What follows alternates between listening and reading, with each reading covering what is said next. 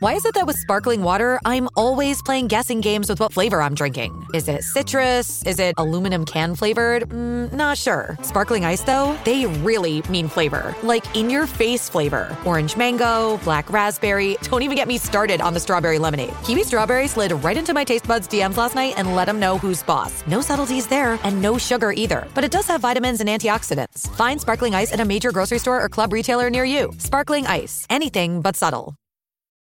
It's hard not to add a side of hot, crispy hash browns to your favorite McDonald's breakfast. It's even harder not to eat said hash browns before you get home. Ba-da-ba-ba-ba. When you need mealtime inspiration, it's worth shopping Kroger, where you'll find over 30,000 mouthwatering choices that excite your inner foodie. And no matter what tasty choice you make, you'll enjoy our everyday low prices, plus extra ways to save, like digital coupons worth over $600 each week. You can also save up to $1 off per gallon at the pump with fuel points. More savings and more inspiring flavors make shopping Kroger worth it every time. Kroger, fresh for everyone. Fuel restrictions apply. If you're thinking, I should go for a run today, but it looks like it could rain, Sierra says save on epic rain jackets. If you're also thinking, but I can't go out in these beat up old running shoes, Sierra says save on top brand running shoes. And if you're still thinking, but I'm also busy performing brain surgery, well, then we say, you really should have led with that. Sierra, let's get moving to your local store, like now. Go!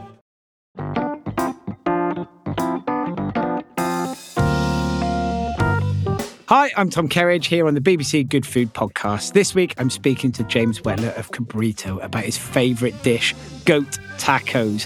After 15 years as a chef, James and his partner Sushi founded Cabrito Goat. James, how on earth did you get to this point? Tell us about your business. What is it? How have you got there? What is this journey? And why did you give up being a chef after 15 years? What's wrong with you? Well, I gave up being a chef off because I was that's too old. I think like there comes a point. There comes a point where I, from looking at it from sort of inside the business and outside the business, that you either become a head chef and move to an exec level where you spend less time on the shop floor, for want of a better term, or you end up with your own restaurant. And I wasn't talented or gifted enough to do either of those things, and that's why I was. I started looking for something else. I think, and I moved back down to Devon after Sushi and I got together. I grew up in Devon, so we moved back down there. And through a series of coincidences, we ended up with a small piece of land that was completely overgrown and it needed sorting out. So we put four goats on it to clear it out. And in doing in getting those goats, I spoke to a guy called uh, Will and his wife Caroline, who were making um, Stawley cheese for Neal's Yard at the time, and he then informed me of this problem in the goat dairy industry, which which it still seems insane that I hadn't worked this out beforehand. But what do you do with all the male goats? You can't milk male goats. You require pregnancy for lactation. Therefore, you're going to get male goats. But where do they go if we don't, in this country, have any cultural history of eating goat? And the answer was, sadly, in the overwhelming majority of cases, they were euthanized at birth. So a lot people will be familiar with this story because it's what we've learned about in veal calves. Yeah, and we've made an awful lot of progress in veal. Um, but we haven't made that progress in goat. So I found out about this, and me and Sushi were like horrified that this could happen. And naively and probably quite arrogantly, we thought, well, it, oh, I mean, it is quite horrific, isn't it? Because it if, is, if, if, it's not something that you think about at, at any point, so we're, we're, we're, getting goat's milk to make. Ple- I mean, the biggest thing about goats is for cheese. Goat's cheese yep. is probably the biggest industry of the byproduct of goat. Is it? It's not necessarily goat's milk for drinking or using in making. Although, la- although that's in all the major Hackney, supermarkets. but, I mean, yeah. it is it is a supermarket product, and there's there's 100,000 milking nannies in the UK, which means, you know, on average, you have a 50 50 split between males and female uh, of the kids born. And each of those goats will give birth to maybe two, three goats a year. That's a lot of billy goats going essentially in the bin. And we just thought this is completely, I mean, not only is this wrong, but it's solvable. Yes. Because there is outside of the UK, there is cultural history of eating goat, and it's it forms the cuisines, it forms the basis of, of many cuisines all over the world, from South America all the way through to South Asia. So I just thought, what is it about the UK that means we don't have any history of eating goat? And the answer is sheep farming. So we a thousand years ago, we started exporting an awful lot of wool, and it became the backbone of the of the British. Um, it became the backbone of the British economy, and that's how we became a trading nation. All this stuff, and in the if you look in the Domesday Book, where I'm from in Axminster, there are goats in Axminster in the Domesday Book. There's more goats than sheep. But if you fast forward a couple hundred years, Axminster's famous for making carpets, and carpets are made out of sheep wool. Yeah. So they'd got rid of all the goats. Any farmers that could farm at all, they took on sheep because the fleece was really valuable. It was exported all over Europe. And small peasant farming, as well as large farming post enclosures, became almost solely about sheep because of the wool. And therefore, people start writing recipes for the stuff that's about, and what's about is sheep and not goat.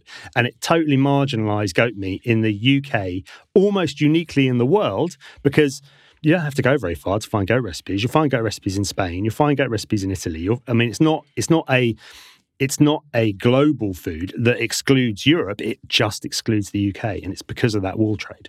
So You've got to that point. You've worked that out. You've got this bit of land that's overgrown. And, and where were you cooking first? Where where did you spend your 15 years? What's your where, where, what's your culinary background, your heritage? Uh, well, I started cooking professionally when I when I came back from traveling because I thought I've got to do something for a living, and I got a job at the Lansdowne in Primrose Hill, which is the second gastropub ever, and I worked there for four or five years and kind of started.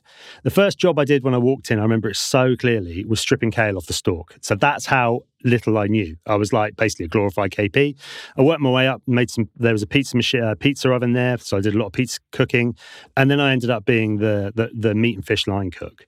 And from there, I worked there for a long time, and then I went to the Eagle in Farringdon, which was the first ever gastropub and is still my favourite place on the planet. So both absolutely brilliant pubs. I know the Lansdowne. I used to work in Primrose Hill as well, so I know like uh, both great pubs, um, community kind of area based, but actually the food is always really heartfelt, soulful, but also it embraces um, global cuisine, not just about yeah. British food. Like it was really kind of cutting edge. Like you say, the Eagle was the first gastropub there, but it was you know using all sorts of different flavors and introducing French culinary dishes, Spanish yeah. dishes. North African dishes into brilliant pub. So so you your interest in cooking and your design and drive for food has not just been down one culinary route. It's been about embracing flavors from around the world, but in a British environment. Yeah, I mean, the Eagle had a very kind of Spanish, Italian, and like you said, North African style to it. But then I moved to Great Queen Street, which was um, in Great Queen Street, and that was very British and the kind of Anchor and Hope kind of St John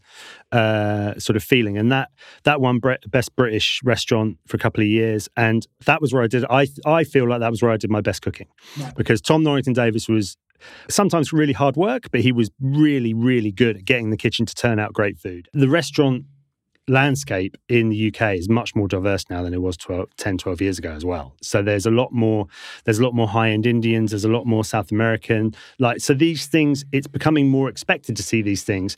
And I'm not saying that we've pushed those, but we have been there when those things have changed and kind of allowed people to get turn those turn those dishes more authentic. And you know, when I first started working in restaurants, it was it was very different. As I said, it was a very different landscape, but also like 15 years on, there's a whole generation of people that have traveled more. They're like the, the world is a smaller place than it was 20 years ago. Like there's just more food education about. And that's because the landscape of food has changed. We go through these like we go through the when I first started cooking, everything was Spanish. And then uh, everything went two or three years later, everything was Italian. And then you get a Greek phase. But now you get a Filipino phase and you get a Mexican phase and you get like, and it, the, just the landscape of food and people's education in food has changed so much. And people's expectations have changed a lot. And also, people have become much more willing to try things. And then, you know, stuff happens like, James Cochran and Matt Gillan use goat on the Great British Menu, and both they were both at the banquet, and that was our goat. And so it just it seeps into the food consciousness of the country and everything becomes easier so as as as people see it it's you know the result of the media result of books television podcasts whatever else people are now beginning to go okay and then they're willing to try it and see it but talk to me more about the goat itself and and how as a type of meat for people that haven't tried goat before or had goat what how what's it relatable to this is always a really difficult question because it's so subjective. But it's re- the first thing to remember about is it's really lean because they are they are, they were first domesticated in the mountains of Iran 10,000 years ago. It's not a Western European animal, so it doesn't have any fat in the meat. It holds its fat on the outside, so the meat is really lean. So, in that respect, it's like venison in terms of its leanness and in terms of how you cook it. So, you've got to be, if you're grilling it, you've got to be careful not to dry it out like with venison because it it doesn't have that fat to, to retain that moisture. Um, but in terms of flavor, I actually think it's not as flavorful as it's not as flavorful as something like lamb because lamb can be quite fatty. It's similar to lamb in terms of a flavour profile. yeah, I think so. but not as not quite as not quite as strong. Yeah, that's well, that's what I'd say. But then it's important to remember, I think, that there's two types of goat. So there's kid goat, which is like lamb, and then there's the older goats, which are like mutton. And mutton is an interchangeable word in a lot of languages. If you have a mutton curry, Yeah. you could be eating you could be eating sheep mutton or you could be eating goat mutton. So we have we sell two different types. In fact, we sell three different types. So the spring kid, which is what you, which is a small sort of ten kilo, which is what you might have if you go and eat in a taverna in in Greece. Yeah. like where they where they're small and they're and it's very like the the flesh is very delicate. Very milky. The guy I can't remember the guy that owns Bocca di Lupo. I can't remember what his name is, but he he just said it's like goat butter. Like Right. it's so it's young and really tender and really delicious. And then you have the kids, which are the same size as lambs, around 20 kilos, and they will cook in exactly the same way you cook a lamb, more or less. And the flavor is much, it's not as strong as lamb, but it but it doesn't and what it doesn't have is that kind of innate fattiness. So in that, in that respect, as I said, it's a lot like venison. And then you have the mutton, which are the ex milking. And for us, that is a product which has its, which is a much more authentic product if you're doing a slow. So the cook- first two types of goat are male, yes, and they're the male goats That's that right. haven't made it into the milking process, Exactly, obviously. yeah. But then the third type, the mutton, is retired milking goats. Yes. Right. So, th- yeah, that's ex- perfect description. So, and they require. Th- They're they're the authentic ones in the curries or the tagines or the braises, and the and the the reason that they are that way is because they're a they're an older animal, but b a an ex dairy goat can become an ex dairy goat from the age of two years through to the age of seven years. All depends on how well it milks. Right. So if it's if if the goat is earning its money, producing over X amount of litres, which means it's making a profit on the farm, it will stay there. And if it might stay there all the way through till it's five, six, seven, eight, nine. Or it might not get into kid in its second lactation round. So it comes to us. And that means that sometimes the mutton carcasses, the, the, the ex dairy goat carcasses on the hook, some of them will weigh 25 kilos and some of them will weigh 45 kilos Right, which is a very big difference in in the age of the animal, in the flavor profile, but also how it will cook.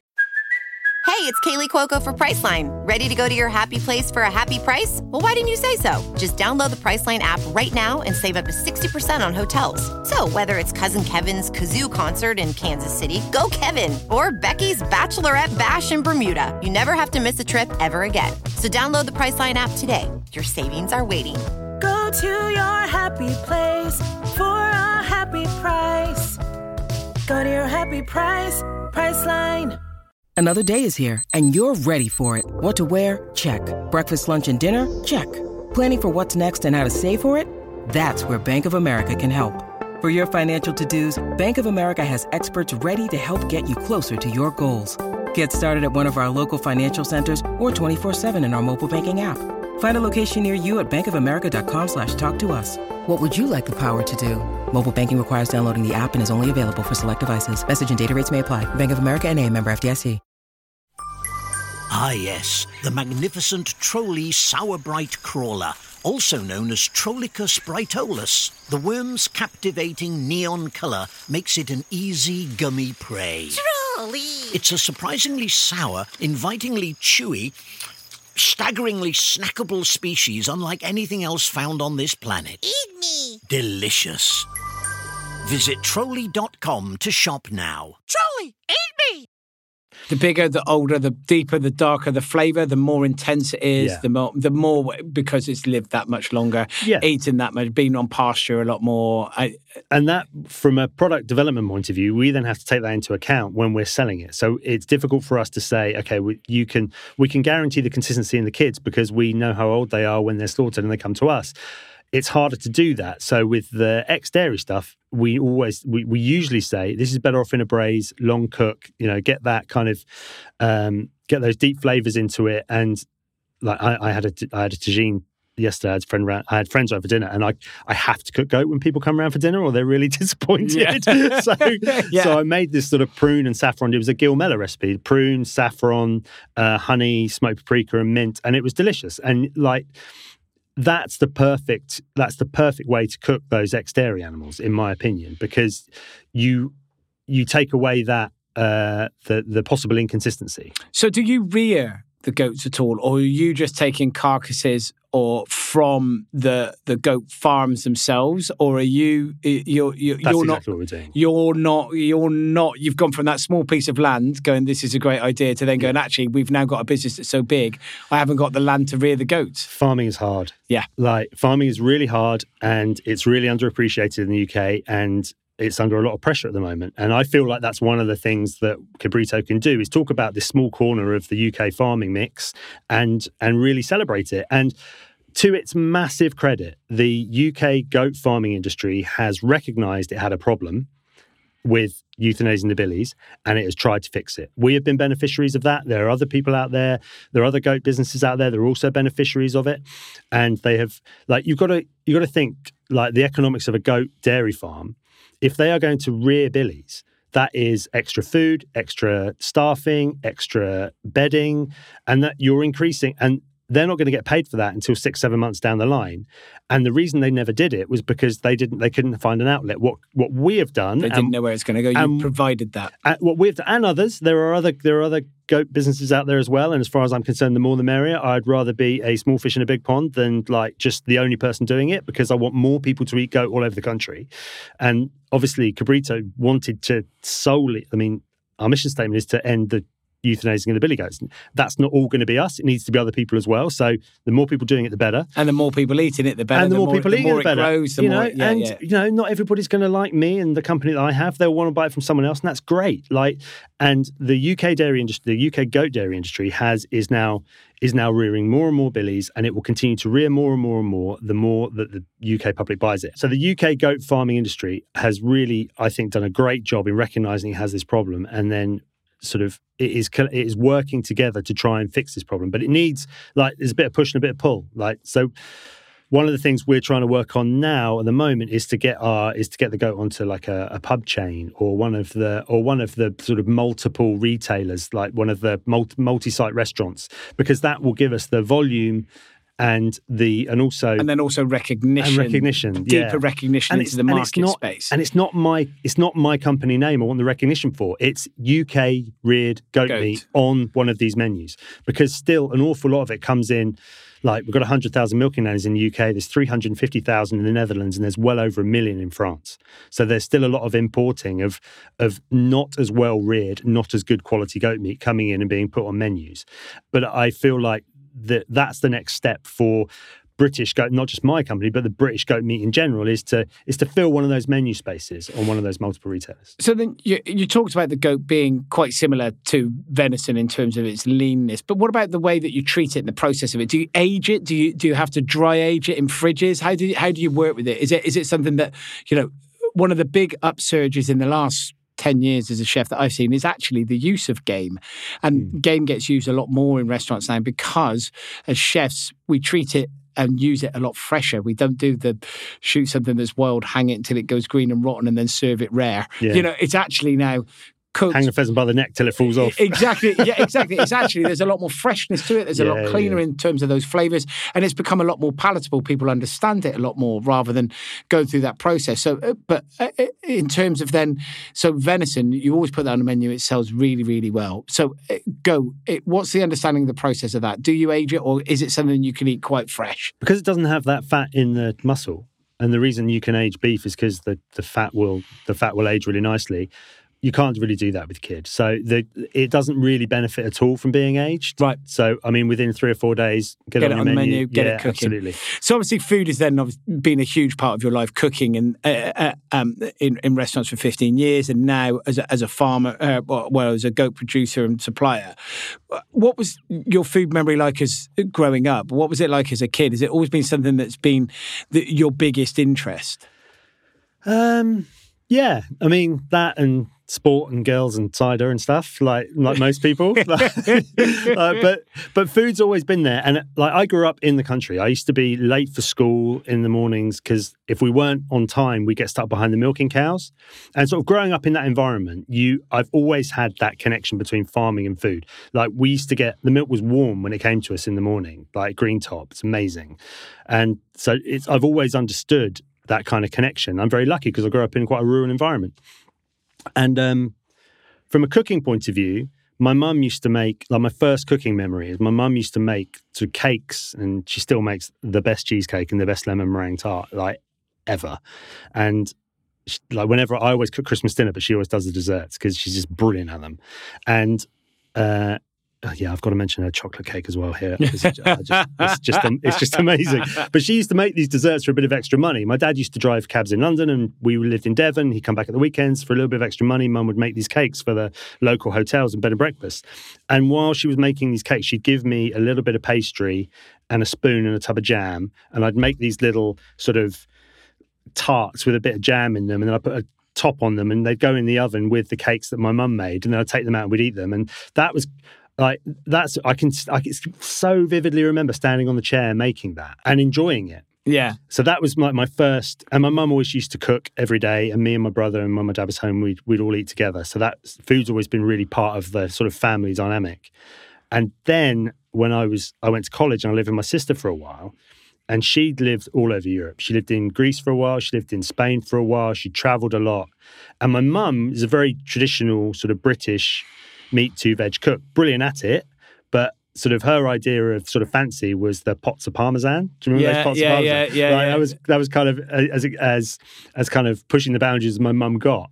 And then I went and lived with my sister, and she was cooking moussaka, and she was like cooking fish with chorizo, and like I was like, oh my god, what is all this stuff? All of these flavors Yeah, suddenly coming alive. and- Absolutely. And I'm like, this is amazing. What is this stuff? Like, and my sister, she still tells me to this day that her food bill went up a hundred pounds a week when I moved in.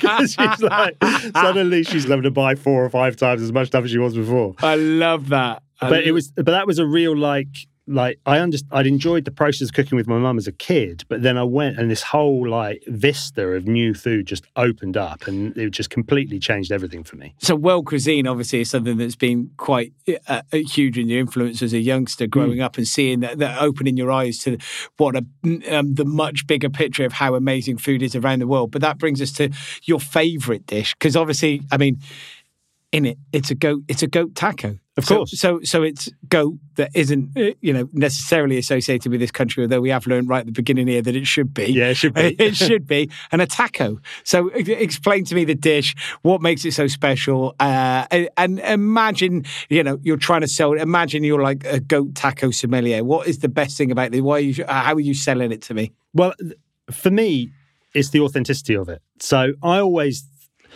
I didn't want to jam goat into a shepherd's pie and try and get people to eat it that way. Like, don't replace one thing. There is this like amazing culinary history of goat out there in the world, and tacos were really cool like for a while and they're still they're still brilliant as a like in the sort of in the London food buzz it had its moment maybe 5 or 6 years ago and it was made the the reason that it's quite special to me is that we Neil Rankin opened a restaurant called Temper. He was taking whole goats smoking them making this taco. And he did them at Meatopia the the the meat and fire festival. And I was sat on a sofa in the south, uh, sat on a recliner in the south of France when he did it, and I looked at the picture on Instagram, and he tagged us in, and I thought that is the dish that is going to change people's minds on goat in the London restaurant scene, because as I said, it's authentic, it's delicious. It's really accessible and moving goat away from people's sort of expectations and sort of idea of it in their heads of it being tough, gamey, and really difficult to cook. You end up with this small, beautifully constructed, really delicious, authentic sort of bite-sized thing you can just try. You don't I mean if you're thinking, oh, I don't know if I'm gonna like go, you can spend a tenner, get a couple of tacos, try it. And if you don't like it, it's not the end of the world. Yeah. It's not like it's not like if you go to a, a restaurant where you're having an a la carte menu and you're going to And it's your main course, and that's it. And your main course is coming. You're going, oh no, I'm not sure. yeah, Uh, exactly. yeah. You might stick to what you know, and we all know that there are dishes that people do that with. But with this taco, it was like this is this is basically a sample for the consumer and and Temper and Neil has done this for me, and I'm so grateful. Is is there anything that he does or va- variations on, I suppose, classic tacos that he's put together with this dish that makes a difference, that makes it stand out? Well, I think the the thing that you have to have with it is the is the lime, sort of the lime and coriander sort of. It is a salsa verde, but the but it's instead of being the, like the traditional Italian one with the capers and the anchovies and the mint, it is just the it's basically garlic, lime juice, and coriander whizzed up, and that just lifts the whole lot. So that citrusy flavour comes Yeah, through yeah. massively. because you've got that really you've got that really sort of smoky and I think you need something to cut through that real smokiness with that and that and that's what the lime does and obviously with that kind of South American slash Mexican Central American thing having all that lime in it is a real is and the and just the the lift that the that the coriander gives it it cuts through the smokiness really complements the sort of light gamey flavor of the kid and yeah I mean I- So if you've cooked all that goat and you've done it with the tacos, if you've got any leftover goat meat, what's the best way of using it up? Leftovers, anything, anything that you do. I mean, your leftover from the other night that you've had friends over. What do you do with leftovers goat? Well, I mean, we were talking about my my sister making moussaka earlier on. Like, it's great. You just drop it in the moussaka, put the top on, shove it in the oven. That's amazing. Um, in the book that in the book we did a like a, a refried salad with puntarella. That's a really lovely way of doing lovely. it. Um, or you can just reheat it and wrap it wrap it up in a burrito. Put a load of sriracha over the top of it. So it works like- as secondary cook. I love the idea of Yeah, refrying it so it goes crispy as Yeah, well. yeah, yeah, exactly. Delicious. Exactly. But what about things like Sunday lunch then? I mean, uh, uh, is that something that comes is quite big into your family now that you're you know ba- based back down in the West Country? Is Sunday lunch a big thing? It is. I try. I try and cook Sunday lunch. If we're if we're home, I will always cook a Sunday lunch. Usually roast chicken because my kids just always ask for roast chicken. Although my daughter Mika is six and she's recently discovered Yorkshire puddings. They're not Yorkshire puddings because she can't say the yeah, so they're Yorkshire puddings, which means I'm starting to get I'm starting to get asked for beef quite a bit at the moment because you get Yorkshire puddings with those. Ro- roast beef with Yorkshire puddings. Okay, I love it. Now, would that work with lamb though? That's the question. Could you have lamb in a Yorkshire pudding? I think you can have. I, I, What about goat? I absolutely. If Turkey you like on Christmas Day, if you you like have Yorkshire, Yorkshire puddings, pudding? have Okay. Yorkshire puddings. Okay. I don't. Right. I don't think we should be. Should have these hard and fast rules. Okay, I love that. Yeah, yeah. Yorkshire pudding is not just for beef; it's for everything. Do you think my daughter cares whether Yeah, it's like yeah, six years old, no. she doesn't care. She just wants a Yorkshire pudding, and that's it. now, listen, some quick fire questions, right? What is your most well thumbed cookery book? Either the Meat Book by Hugh, which I think was a genre-defining one, but more recently Feast by Anissa Helou, which is again genre-defining Middle East food. It's this. It's as thick as the Meat Book. She is amazing. Her writing's brilliant. Her recipes are incredible. So they're not just recipe books; they become almost like uh, Bibles, structures, an, an understanding gives you of an the underst- type of understanding. I mean, her story about the camel hump and being on television and not being allowed to do it because she was in she was in the Middle East and she's a woman. That story about the camel hunt, the TV, and her is worth buying the book for alone. There we go. I'm going to go and get it straight. Up. It's after that. amazing. What about um, your favourite pub? Because our sister brand, the Olive Magazine, is running Love Your Local, which is a campaign to support pubs. And you can find any information you want at olivemagazine.com. What is your favourite pub? The Eagle, Farringdon Road. I mean, that's it, is it? Yeah. I, I, like, I'm, there's so many people that would put that down as that's it, dead. That's it. And the Been thing, there the for genius, 30 years. the genius of the Eagle is I could walk back in. I haven't worked there for 15 years. I could walk back in there and do a shift because it hasn't changed. I love You know, that. and Do the- you want to walk back in I and do a shift honestly, there? I, I hang around outside on a Friday just in case the chef doesn't turn Yeah. up. I can do it. I can do it. But there's a there's a seat where the counter ends and the window is, and there's a little seat in that corner, and nobody can walk past you because you're stuck between the bar counter and the window, and that is my favourite seat anywhere to eat in the world. I love what what a wonderful thing to say anywhere in the world. So you can see out the window, you can see Yeah. everyone going up and down Farringdon Road. Yeah. But you're also eating some incredible. and you're food. right next to the kitchen. So all Yeah. that hustle and bustle that I love so much is happening right next to you. And then you can hear the chatter and the squeaky chairs and people getting up and the laughter and you know all that stuff. The buzz of a restaurant. What a Yeah. uh, what a brilliant place to be. Now, tell us something that's always in your fridge. Uh, French butter. Nice. Yeah, so really salty French butter. We take an extra bag on holiday with us to fill with French butter to bring home. I love that. And you go to France on holiday a lot. Yeah, I mean, I'm a I stick me anywhere around Toulouse where all that goat's cheese is made, and I am happy as Larry. There you go. The Yeah. kids love it as well. Yeah, if there's a pool and the sun, they don't care. Yeah. They don't like the stinky cheese. Keep the stinky cheese away from Yeah, me. yeah, but the pool and the sun, yeah. Perfect. What about uh, your biggest cooking disaster? Um. Well, I had some. I my my son, who's eight, had his friend William around the other day, and the first pizza stuck to the bottom, and I had to scrape it off and throw it in the bin. I mean, you know, the hungry kids not got the not got the pizza stone. And Classic pizza disasters. Yeah. We've all been there. We've Yeah. all been there. it, if the stone's not hot enough and you put it on, you're scraping it off. Question is though, was there pineapple on it? No, No, no, No. pi- no, No. pineapple on a pizza. no, no. I love that you said that with such disgust. No, no, No. only because I didn't ask. Like I said, with it, that I would happily feed them pineapple on pizza. It's not. I don't make the rules. Mm. Okay. I just do what the kids tell me.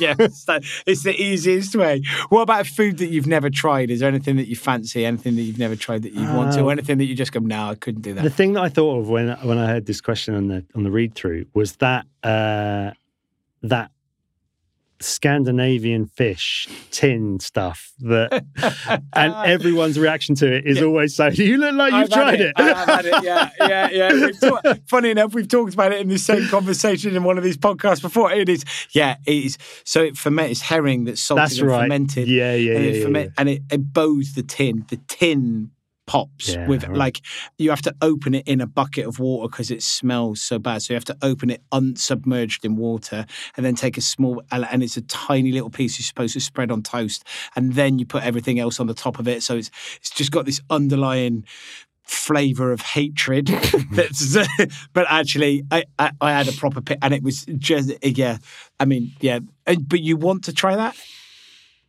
I'm I'm intrigued by it. In the same way, I'm intrigued by that. Uh, is it a- Andouillette? The, Yeah, the- Andouillette, yeah, the, yeah. the French basically poo sausage. Yeah, the way, yeah. like I I want to just because I want to know how bad it can be. okay i've done both i've not gone back for seconds there we go okay You've done it for me, so I don't have to Yeah. bother. Thank you very much, Tom. guilty pleasure what's your guilty pleasure Well, I'm not sure I believe in guilty pleasures, but I have a bathroom disco playlist with my kids, and it's got.